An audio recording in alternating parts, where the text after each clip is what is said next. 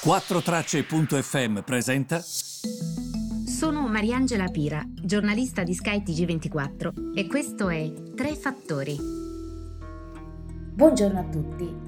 E come iniziare? Purtroppo le cose, come vedete, stanno peggiorando. Ehm, T-Commodity la chiama la seconda guerra fredda. Dice proprio la seconda guerra fredda è oramai iniziata. Ed è vero se ci pensate, questa è una economia di guerra. Eh, oggi il prezzo del nickel a Londra ha segnato a un certo punto quasi il 20% di rialzo. Eh, ovviamente le nostre acciaierie, le acciaierie dell'Unione Europea, eh, vendono inox con contratti base più l'extra lega, spiega sempre T-Commodity. Questo vuol dire che il prezzo arriverà comunque a costare tantissimo. Il mercato è destinato a bloccarsi. Mosca controlla il 7% del nickel a livello mondiale.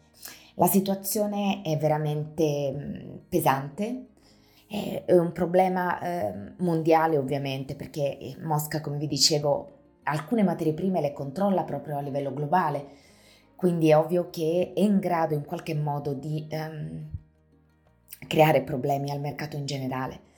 Um, mi piacerebbe però, come sempre, perché ovviamente noi il problema principale ce l'abbiamo, ce l'abbiamo sul gas e sul petrolio.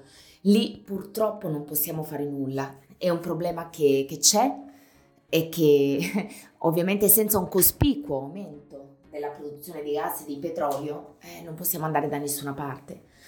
Potrebbe esserci dagli Stati Uniti, potrebbero venderlo a questo punto a noi a prezzi calmierati, eh, però, mm, come dire, senza questo tipo di ragionamento non ci potrebbe essere, ci potrebbe essere mai una separazione est-ovest. E, mm, Bruxelles e Washington se ne devono rendere conto che il problema ovviamente è cercare di capire che si sta ehm, predistinguendo una sorta di quadro geopolitico-economico molto diverso. E questo va, va considerato.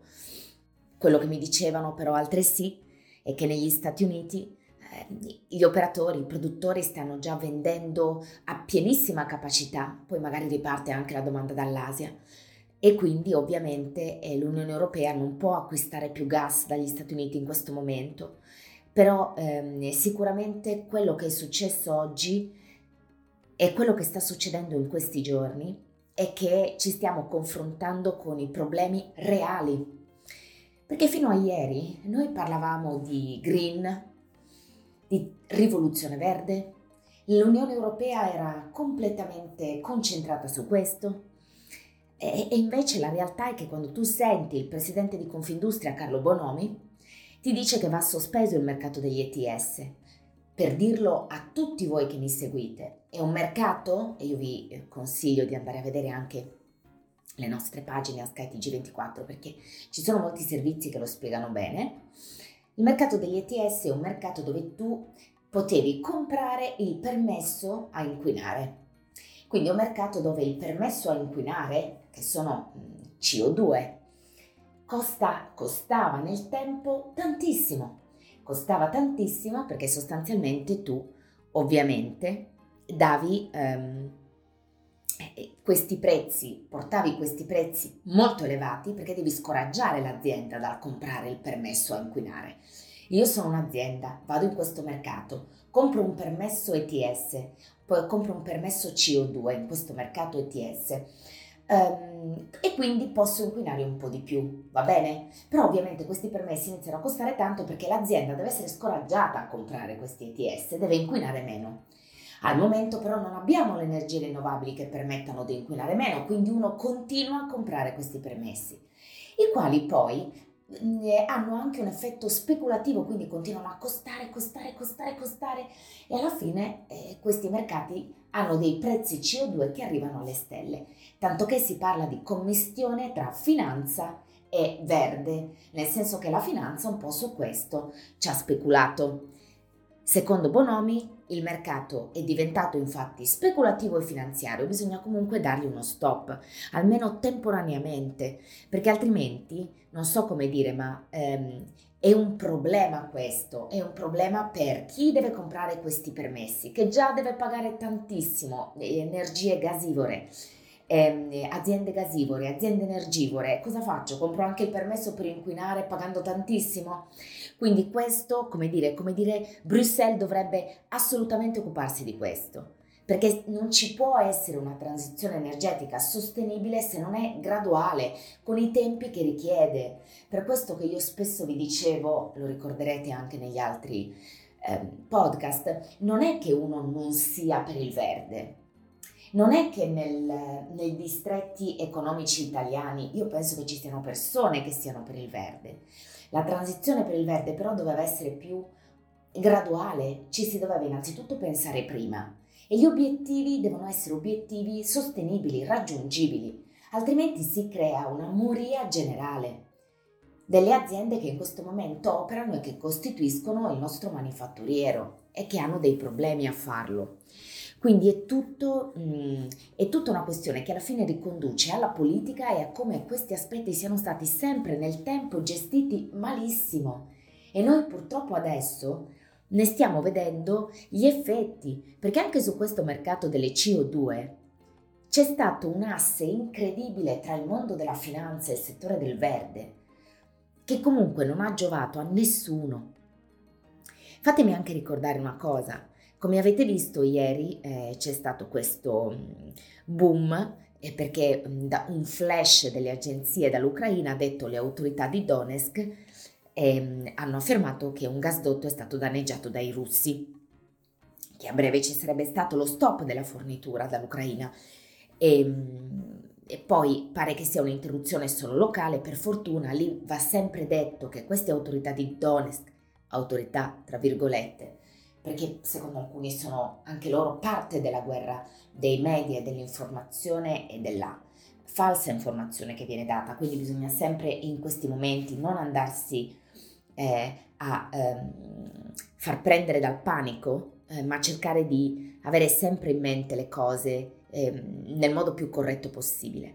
L'altro aspetto invece è la questione Cina, L'Unione Europea pare non abbia ancora chiesto a Pechino di muoversi, né Pechino si è fatta avanti e come vi dicevo, eh, Pechino adesso sta pensando al suo plenum, non ci pensa proprio a mettersi in mezzo a questa cosa. Però di fatto c'è stata una seconda telefonata tra Stati Uniti e Cina e qui va detto che l'ombra di Taiwan si aggira, perché alla Cina invece Secondo me è finito il plenum, ribadisco il mio punto di vista, lo accennavo ieri anche su Instagram. Io credo che la Cina convenga, perché immaginatevi voi adesso Taiwan, che vede che gli Stati Uniti proprio non muovono un dito sulla questione ucraina. Non muovono un dito, dico, eh, al di là delle parole, eh, l'Ucraina di fatto sta venendo invasa sotto i nostri occhi. Quindi eh, i taiwanesi Xi Jinping può pensare che i taiwanesi dicano eh, guarda cosa accade e mica succede niente. Ovviamente noi stiamo parlando dell'oggi, eh? non sappiamo quello che succederà nei prossimi giorni. Concentriamoci su quello che accade giorno dopo giorno. E, e questo però è un problema, ovviamente, come potete immaginare. Um, il peggio io credo possa ancora venire, perché adesso che ci sono tutti i civili evacuati, e, e perché uno non dovrebbe, dico Putin, utilizzare l'aviazione? Anche i cinesi sono stati evacuati. Il Global Times l'ha scritto. I, la popolazione cinese è tornata a casa dall'Ucraina con voli charter. C'era un articolo del Global Times su questo. In questo momento Putin può accelerare i tempi e non ha problemi logistici di rifornimenti. All'Europa non rimarrebbe che inasprire le sue sanzioni. Per esempio, può allungare la lista delle banche che sono escluse dallo SWIFT.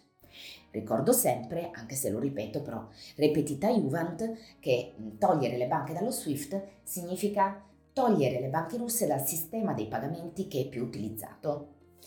Questo però poi aggraverebbe le ripercussioni sul mercato eh, monetario, euro-dollaro, che già comunque stanno emergendo, come avete visto perché eh, le difficoltà si ripercuotono anche sui mercati.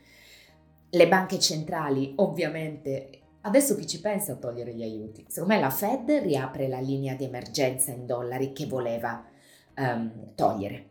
La Banca Centrale Europea potrebbe varare una nuova linea di emergenza, eh, stile Covid. Vi ricordate quella che si chiamava TLTRO? Era una linea di credito d'emergenza alla quale ci si può abbeverare, aziende soprattutto, perché così banche, perché così stai un po' tranquillo in fase di emergenza. Mm, qualora accadesse quello che sembra stia accadendo, cioè nel, sotto gli occhi di tutti un paese viene invaso, um, sarebbe una strage. E noi guarderemo inermi a questo, salvo inviare armi agli ucraini. Dal 12 marzo, quando la Cina finisce il plenum, sentendo anche alcuni esperti di cui mi fido tantissimo, io sono convinta che la Cina possa essere un buon mediatore e ehm, c'è anche l'ipotesi Merkel, l'avete vista anche da Caracciolo sulla stampa nella giornata di sabato. E però mi chiedo che cosa può fare la Merkel? Perché comunque alla fine tu stai con uno che è un baro.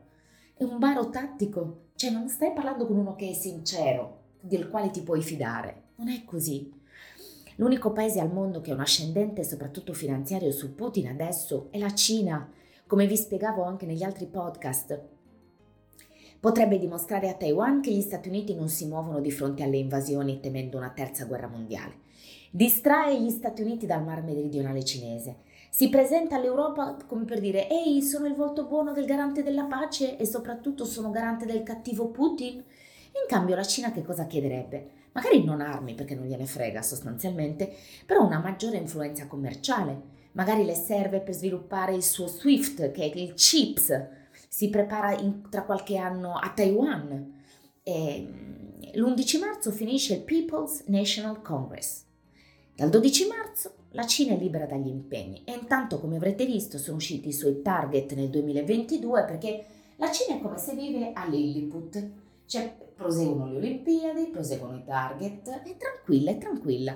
Crescita del PIL 5,5%, inflazione al 3%, eh, più di 11 milioni di posti di lavoro creati, ehm, il eh, debito GDP a circa il 2,8%, quindi tagliatissimo, i nuovi obiettivi di spesa che sono importanti, insomma, eh, eh, la Cina vive in un mondo tutto suo.